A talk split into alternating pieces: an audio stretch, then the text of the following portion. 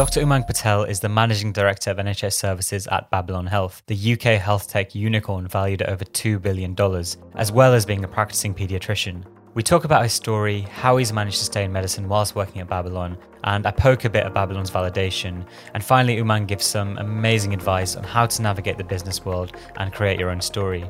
He's a really cool doctor with a great story and tons of really useful advice, so I think you're going to enjoy this episode a lot. Could you give me your story from, say, medical school to current day? Like, how have you got to where you are? So I identify mainly as a paediatrician. So I sort of went to Southampton Medical School, um, started when I was um, just turned 18, I think, and you know graduated at 22, and and very much enjoyed being a doctor. So quick story before that, I'm a second generation Asian. We grew up above a corner shop. It, it was a fairly traditional story, um, and always loved the idea of going into medicine and, and being able to um, fulfill that goal. Um, at medical school, um, quickly identified wanting to go into pediatrics. Uh, I've got a little brother who's 11 years younger. I quite like being around kids, and I just loved the the vibe on pediatric wards where you know you're all aligned about getting patients home, the high turnover, and you know you can have water fights. So I thought you know where, where better to spend your day.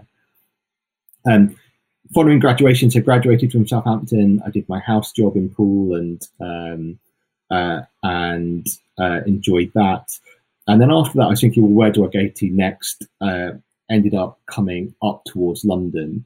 Um, and without going through each step of the journey, ended up at St Mary's, um, so Imperial, um, and found myself very luckily in a, a, group of doctors, some more senior than me, but also the cohort that I was in that sort of have now gone on to do some, some great things. And there was this real vibe of saying, well, let's see what we can do um, to really embed ourselves in the future of pediatrics. And I remember being part of that and having that classic imposter syndrome and going, well, I don't really deserve to be here. You know, all of the challenges you have, like I didn't graduate from a London university. Am I really good enough for this stuff?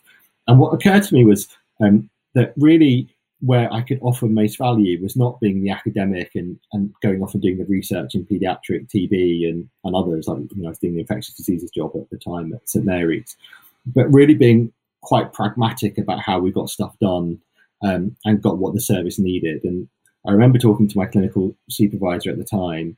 He said, "You know what, Umang? One of the problems I've got is that um, I'm one of the world's best experts at pediatric HIV, but I have no idea how to get what we need when I go up against the orthopedic surgeons who are able to write business cases and get stuff done." And I remember thinking, well, maybe that's where I can add the most value. So maybe what we actually need is somebody that can understand how the service runs and what we need to do that. And, and sort of long story short, that kicked off a bit of a leadership career. Um, so I wondered about, well, how can I go and get more skills around that? Where can I get involved in that? And, and St Mary's and, and, especially that crew were very um, supportive. Um, spinning forward a little bit, that led me to doing a leadership fellowship with the um, National um, sort of leadership academy, uh, which was great. too. I, I got my postgrad certificate in medical leadership or whatever it was at the time with the King's Fund and um, the universities of Birmingham Manchester.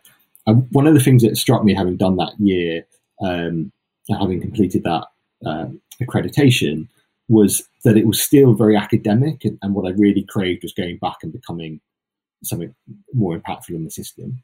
So I spent spent quite a lot of time talking to chief executives of NHS hospitals, um, and broadly they would say, "Look, man, we love your enthusiasm, but money's our burning platform. We need um, more accountants, less clinicians running services to try and solve that problem." I thought that was quite a sad state of affairs to be in, and my working hypothesis was it would be easier for me to learn how to use Excel than it would be for them potentially to go and learn how to sort of be a sort of SHO and A and E at 4 a.m.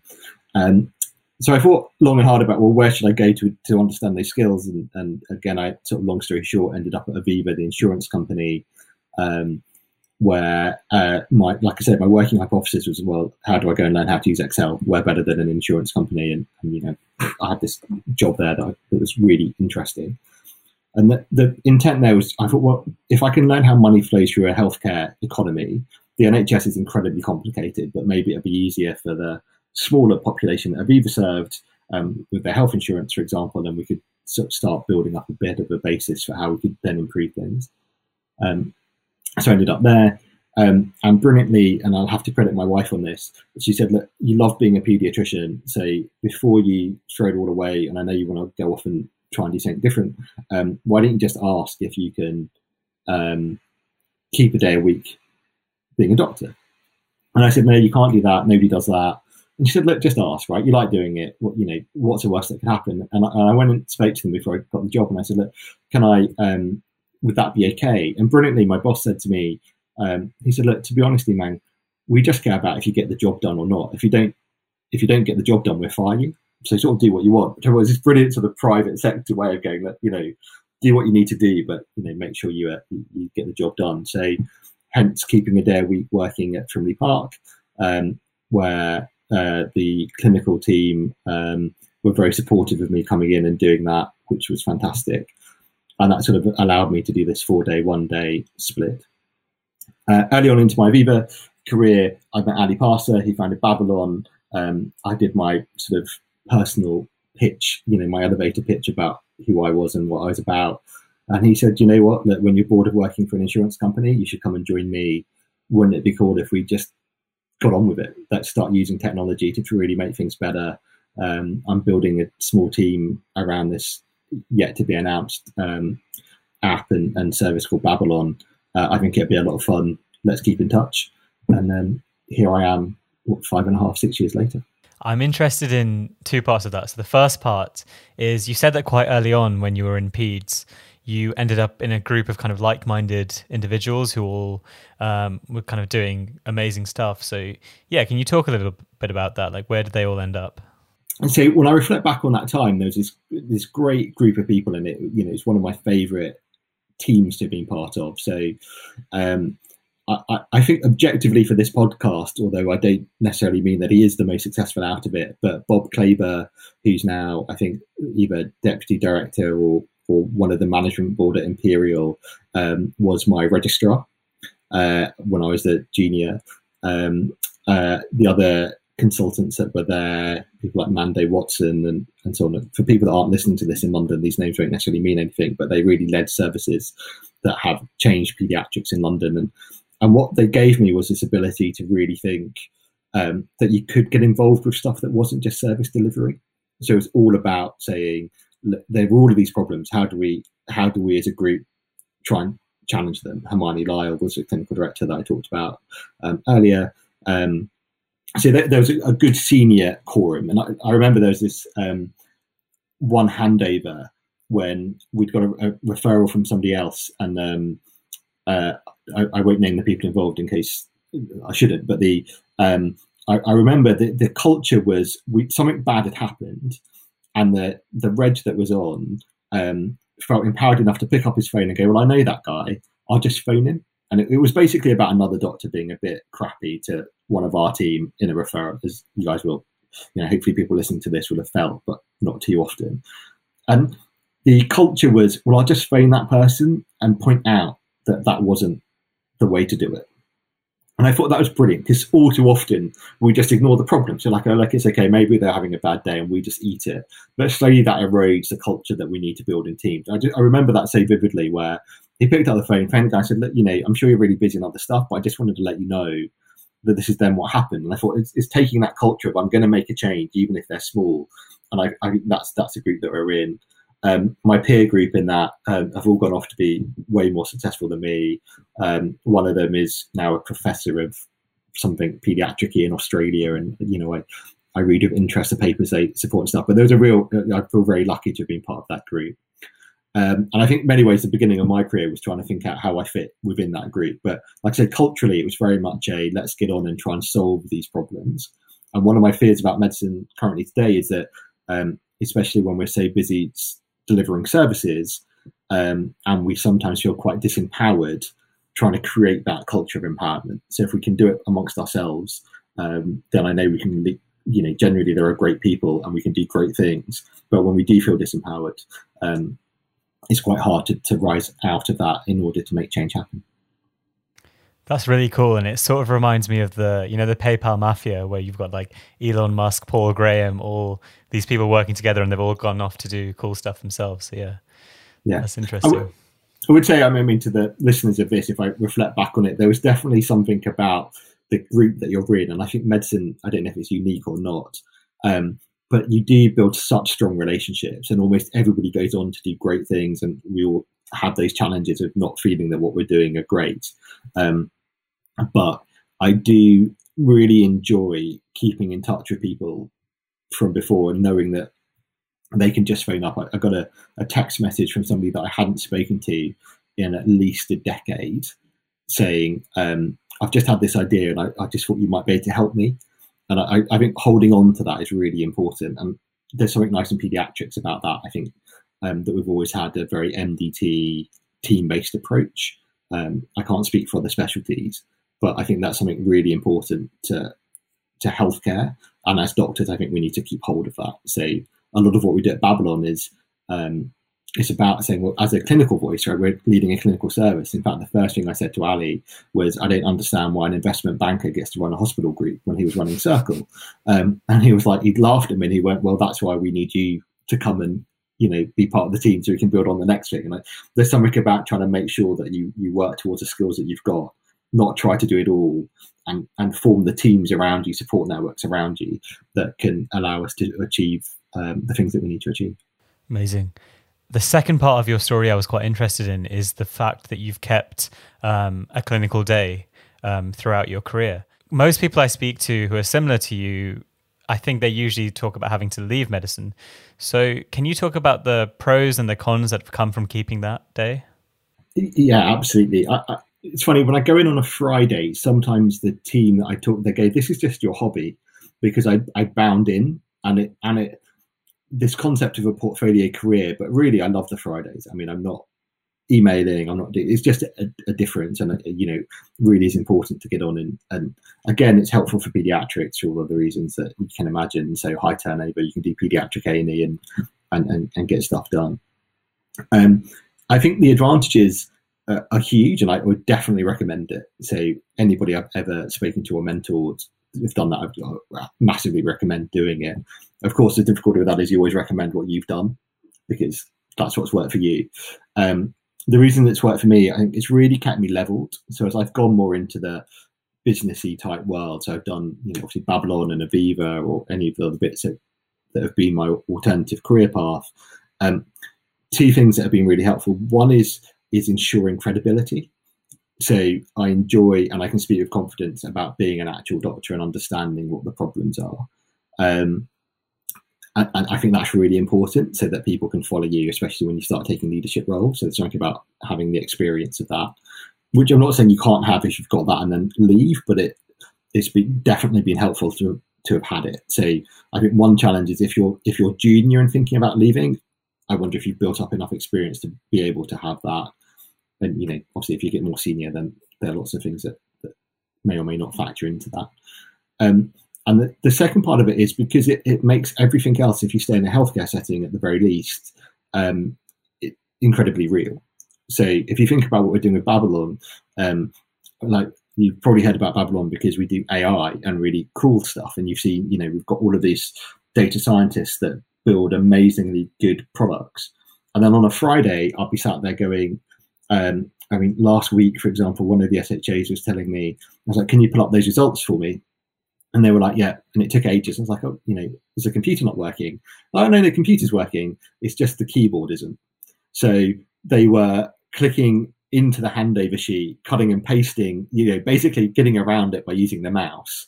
And, uh, you know, having that juxtaposition makes you really realize, okay, look, it's great to have all the AI. We definitely need to get there, but there's also some stuff we need to do to get um, you know off the ground. Uh, and so being able to have those two views i find incredibly useful. Um, the downsides are that it um, you I, I, I think this is true of anybody that does multiple roles is there's you know you can never really sandbox one thing to being a single day. So do you know what? I don't only get to do 20% of my mandatory training. I have to do it all um, and all of that stuff. So you do have to be aware that if you do do something like that then it's a, a commitment in time that you have to um, find time for. You know, and obviously that has trade offs. Is there is there a fear of well, this is just me just projecting what my fear would be doing something like you're doing onto you. But is there a fear of like de-skilling that you're only doing one day a week and then um, you're not going to be as on the ball clinically? Yeah, really, there really is. I, so I suppose I, I left medicine to do part time when I got to registrar level, um, and I operate at middle grade level. So I think, um, and the importance of that. So when I when I was thinking about leaving, and every consultant I spoke to pretty much said, no, no, just make sure you finish com- complete CCT, and then you can do what you like. And at, at, the risk of just making my past narrative fit where I've got to now, the the advantage of not operating at consultant level means that there's always that cover.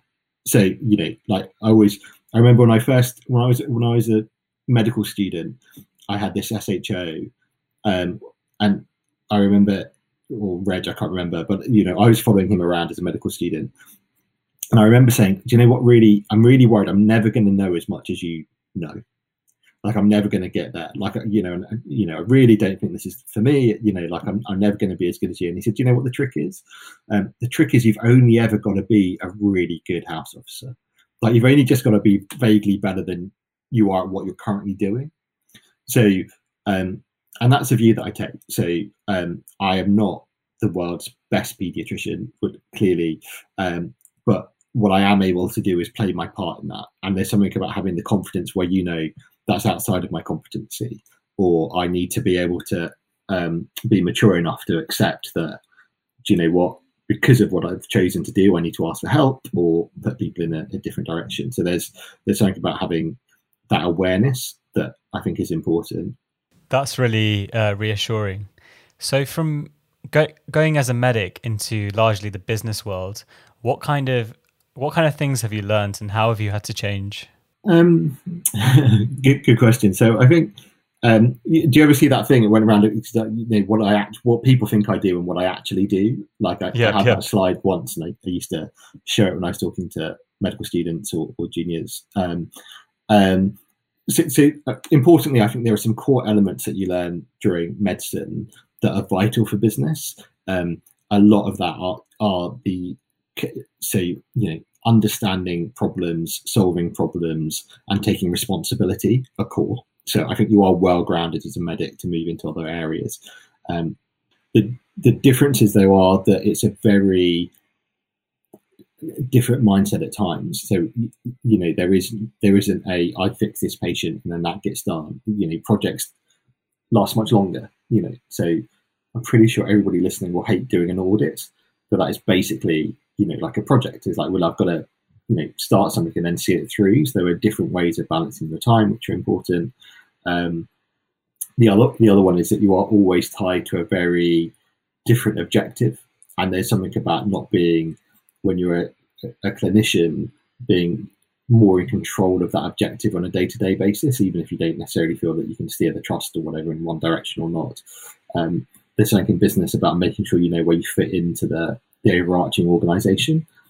And then um, the final big difference that I've noticed is that as as an NHS, it has a yes, every single team and every single hospital or every single GP practice has a a specific feel.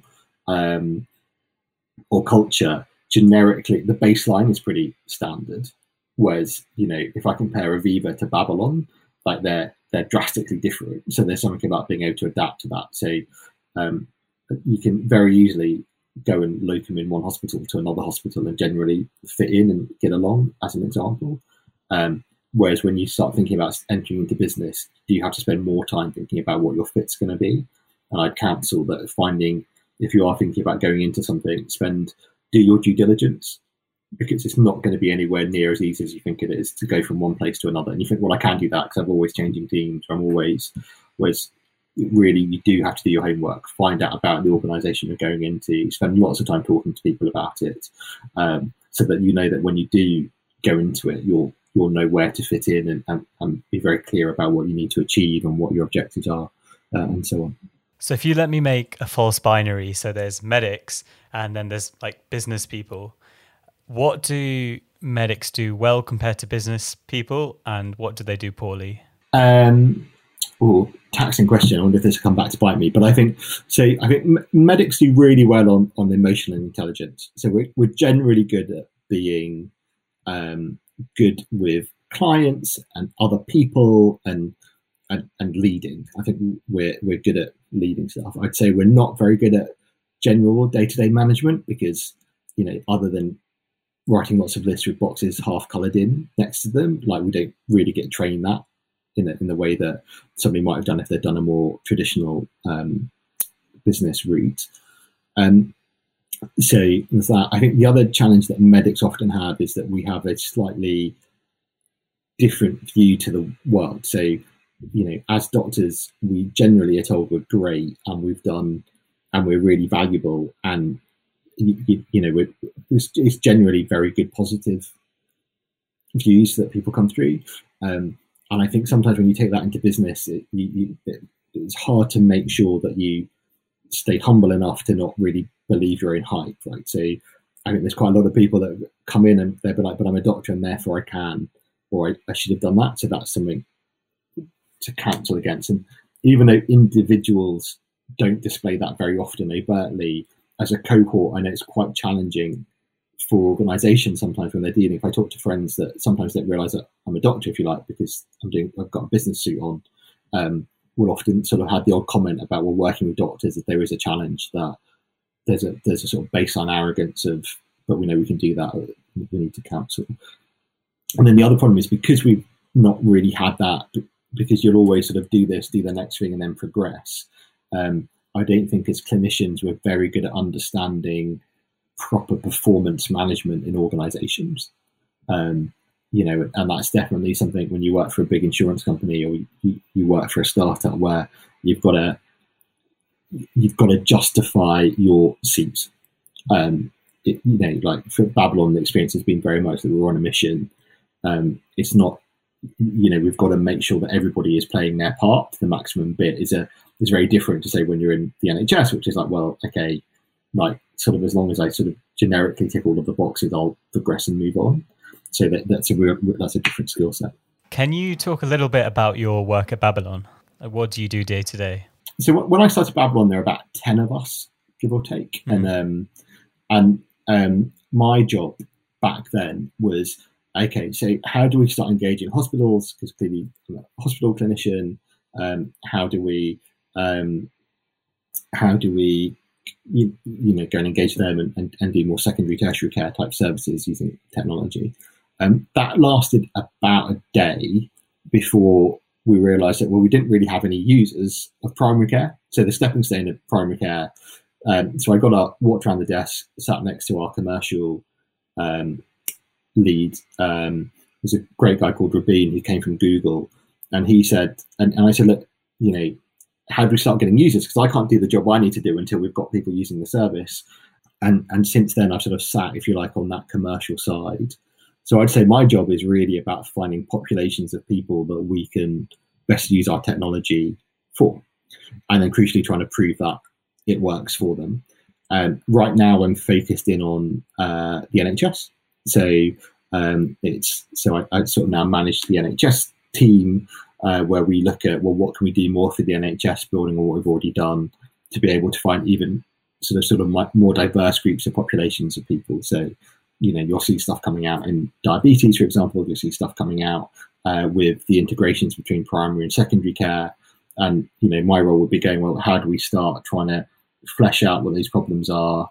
Um, understand where the Babylon technology and platform can best fit, make sure that it gets implemented, and then hopefully be able to showcase it back to the NHS as a as a use case that can say, well, we should now do more of that.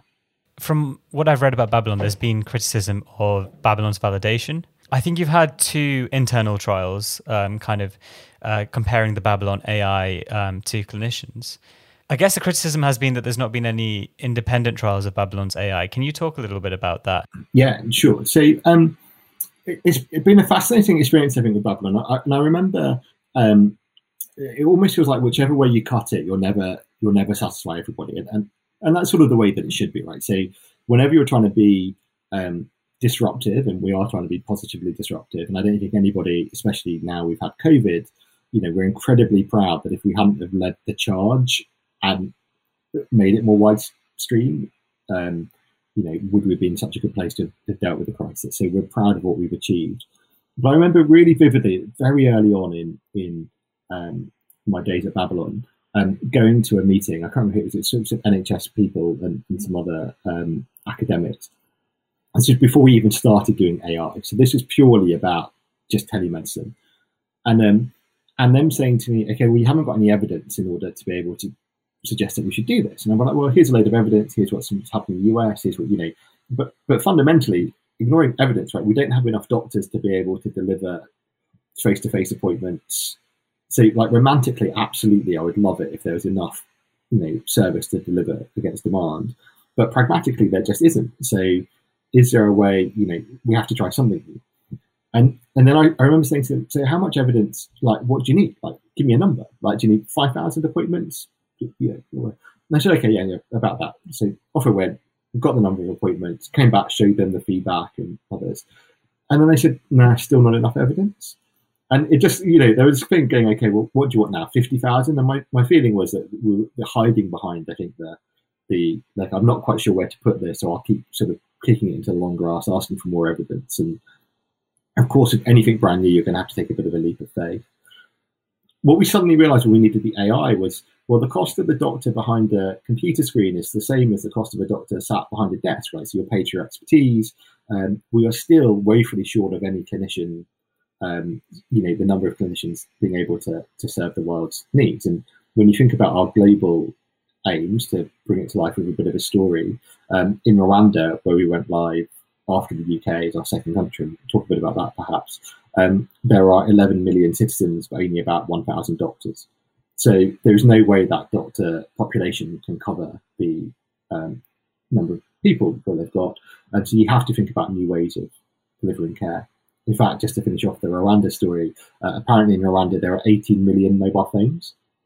I was told that they've got more mobile phones uh, in their country than they have toothbrushes. I don't know how they found that out, but clearly, if you're going to start building services again, and that's the way of the world, you've got to start thinking about well, how do you best use what you've got in order to be able to satisfy that population's health needs. Um, that's what led us on to doing AI. So you go, well, okay, so there's never going to be enough doctors, so now I need to start thinking about the best technology um, that's available today to be able to deliver parts of that service in a way that's safer and effective. Um, and also, whilst we're doing safe and effective care, which of course have to be the, the tenants, you can't go be- below. You know, that's where the bar's set. Um, can we also improve the experience? Can we make healthcare more personalised? And you know, that's where we've then got to with some of the stuff that you'll have hopefully seen about Babylon and AI and trying to use technology to do that. Then everybody said, okay, well, we're a bit scared about AI, so we now need you to do something to try and showcase um, if it's safe and effective. And we said, well, okay, we don't quite know how to do that. We absolutely want to publish peer reviewed journals, but it becomes a chicken and egg situation, right? So I can't get users to do peer reviewed journals and you know until we, we start developing the services and delivering them. Um, so all we did was really the robust processes that we tried to put in place to make sure what we developed was safe. We tried to turn that into something that was consumable by other people to try and understand the way that we were then approaching it. So, you know, the way that we do is go, well, you know, how do you really do this? Well, at medical school, I guess um, we would test people with cases and we'd get actors in and say, look, here's a case, and you do your um, your vivas and so on. So like, well, can we do that again using the AI? Can we get actors? And, and you know, we did that. Um, we tried to add as much rigor as we could around it before we then um, try to showcase that to people. Um, and that, that's where we got to. Um, one of the challenges with doing it that way was that I think misinterpreted as then going, well, you've now you're now saying that AI is better than a doctor. Um, I think because that's an easy headline to write. Uh, the point about it is that we don't deploy our AI outside of it being in combination with being able to see a doctor. So the whole point about Babylon is, well, if I'm going to make healthcare more accessible, um, I'm going to also have to make sure that I, I, cover that by ensuring that it helps the clinical workforce get to the right patients at the right time. Um, so uh, I think we missed the mark on being able to really explain that well and go. The whole point about the AI is to augment and supplement the way that we currently do things, as opposed to say that you know, you know what AI is going to come over and take over the entire world, and we won't need doctors again. Um, I think we're quite a way off that from that. That's quite interesting from your perspective, and I think you spoke about earlier in the story about the moving goalposts phenomenon, where people, well, this is okay, and then you go do that, and then then they say, oh no, you need to do this. Um, I guess from my perspective and from kind of like a medic's head on, the thought would be the proof in the pudding for the AI would be something like an independent randomized control trial, like basically what Babylon has done so far, but independently done. Is there like is that difficult to do? Is that something on the roadmap? Like, what's the thought behind that?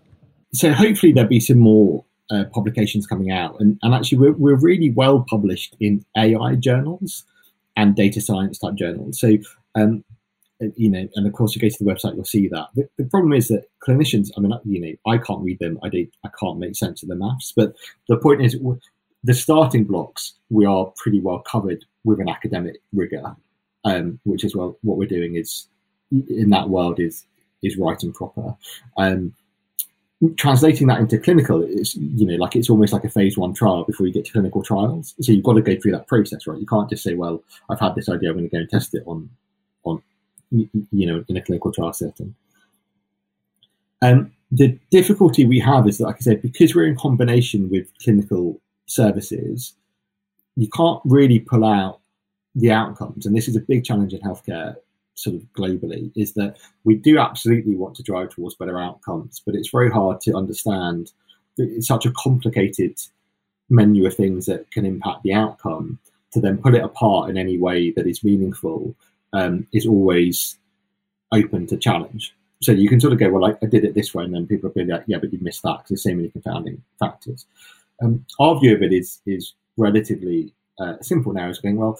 We know that what we're doing, we're delivering at scale, and every part of that, we're trying to capture the feedback. So, you know, we, we publish our feedback scores. If you you can see what about our GP services in London and Birmingham, you can go in and, and see what patients say about that um, we, we've got some information that we're sharing back with the NHS about saying, well, you know, do our patients that are using our services end up less in A and E or less in hospitals? And you know, getting some good green sheets of evidence coming through showing that actually they are. And you know, the Ipsos Mori report that came out last year um, showcased that for some of our London population. So we know we're on the right track.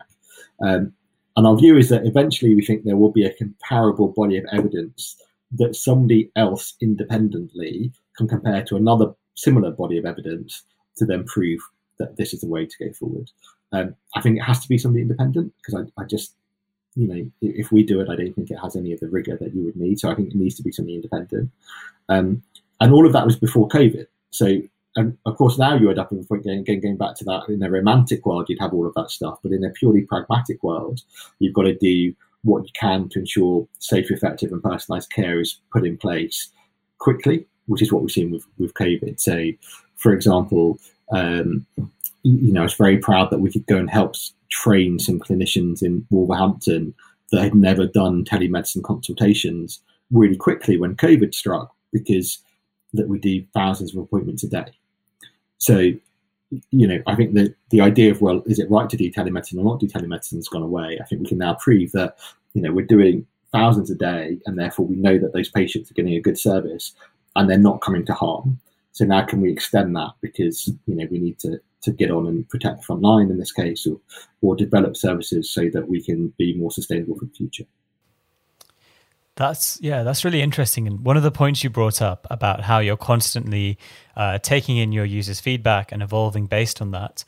Is there an issue with validation where, so say if Babylon did have an independent um, RCT in 2018, by 2021 you've evolved so much and the the AI has changed so much that that doesn't um, really have that much say in that. And then are you going to have to think about having different models of validation that we haven't seen before? Yeah, and you know um, that's exactly it. I mean, the problem. So we we work on you know if there's an if there's a problem highlighted, we fix it instantly as you would with technology. Um, it's not like you have to send out an alert and hope that all the doctors read it and you know. So there's something about you can fix stuff instantly. Other than that, we work on six and twelve week sprint cycles. So every six to twelve weeks, you know, everything changes. So it's very hard to compare, like you say, 2018 to to what we're doing right now. Um, in terms of validation, you're right. I think that the core part for us is um, so the ideal is you validate the entire service as a whole, um, and we are gunning to try to get that. Although, like we talked about, that's really hard to do. And so, I, I, you know, the next best thing is making sure that every individual component part is validated as best as we can. Um, and I, I think people are always surprised when if you saw the safety reports that go into almost every single thing that we do. Um, I don't think they're comparable. I mean, they are just better than anything I've seen in, in the general NHS services. You know, if, if I change a process at Frimley, there's no way it goes through the same validation processes that we've had to do for, for Babylon. And the reason that we do it for Babylon is because we know that we're leading the charge on this. So we think it's our duty to say, well, you know, we've really robustly dug into this. So, um, and we have some of the resource and capability to do it. So we're able to go back and review video consultations as an example. So we can do that and say, well, we know the right things happened. We're able to communicate with patients in different ways to know that they didn't come to any harm, and you know, we get feedback and all those things. So you can you can start building up that body of evidence. But the way that we, we sort of validate it is any any single component. So let's say, say for example, we were doing a pediatric flow for COVID through the symptom checking um, service. Uh, the amount of data that went into doing that and double checking. So, you know, we had teams of people saying, well, here's what you need to do. Um, when you look at it, we've got all of the evidence behind it to say, well, you know, the reason that we've done that is is this and we can then change any of that at a time. I think is I was really proud to be part of it, and I think people don't see that. They look at a chatbot and go, "Yeah, that's easy, right? You just choose the next question. That's easy. I'd, I'd know how to do that." Like if you could see how much effort goes into making sure that next question, like I say, is safe and effective, making sure the wording to that question doesn't elicit any anxiety or give the wrong steer. So there's something about documenting all of that that we do. So that's an example of taking point validation. And the validation process for that is then going up and going, okay, so as a group of clinicians, we've done that. Then we've ratified it with another group of senior clinicians before we release it to market. So that's point validation as opposed to being able to evaluate the whole service. Throughout your career, have you had any habits or ways of approaching things that have helped get you to where you are?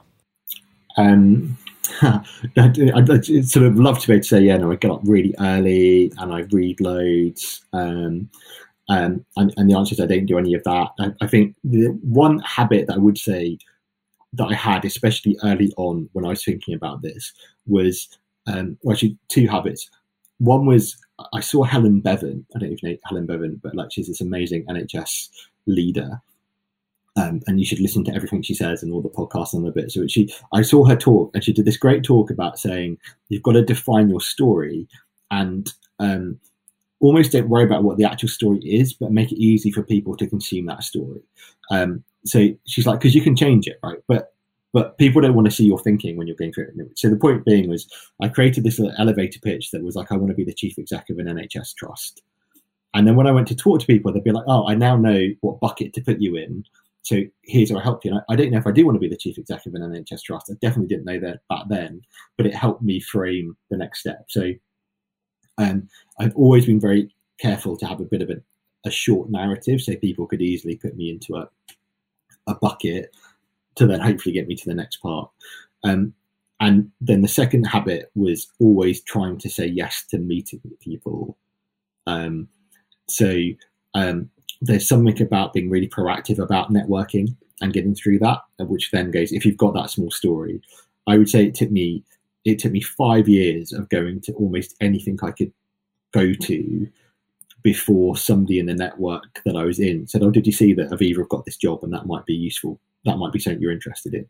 Um, and I think people forget that. So it wasn't like you know I searched for jobs and then this one came up. Um, so having that network is really important. And you have to be very active at building that network. Um, my wife will say I talk too much and networking isn't a challenge and blah blah blah. Um, but it, you really do have to get into that mindset of putting yourself out there um, and experiencing things that are scary and you know going to events and, and stuff when you do feel like a real imposter. Um, so those would be my two habits. I think one is working your story so people can and make it easy for people to know what you need from them, and then the second is really go and put yourself out there. That's so interesting.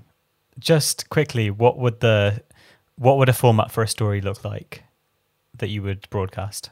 I, I think you need a beginning, a middle, and an end, right? So, like, I, very simply, it would be um, so, so I, mean, I I did it here. So identify as a pediatrician. So my quick story is I'm a pediatrician. Um, the the say you put me in a category of okay, I sort of know where you are. Um, it's lucky being a pediatrician because most people think you're super lovely um, and really nice, um, which uh, you know maybe is true. I don't know. Um, the second part of that is then the meat of it, and you know what I'm really looking for is um, this. So in the event of uh, I'm looking to do a leadership journey for my career, hence saying, look, I, I think I might want to be a chief executive of an NHS organisation. Um, I wonder what the next steps are. And then the final bit is having that call to action. So, you know, don't forget to ask how can how can you help me or what your question is. Say, so my story would be like I'm a pediatrician, I want to do this. Um, would it be okay if you connect me up to? Or do you think there are any roles in your organization that might fit for me? Or do you have any recommendations about what I should do next? you, you know, like say, don't forget to ask for what you want. And if you can put that into something that is, you know, a couple of minutes long, um, I always found most people will give you 10 minutes.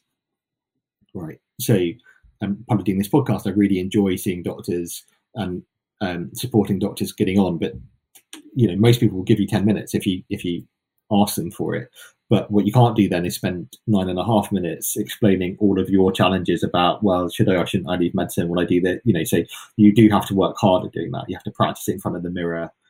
You know, to get it into three sentences takes years. Um, you've got to practice it at dinner parties, etc., and be comfortable with that narrative.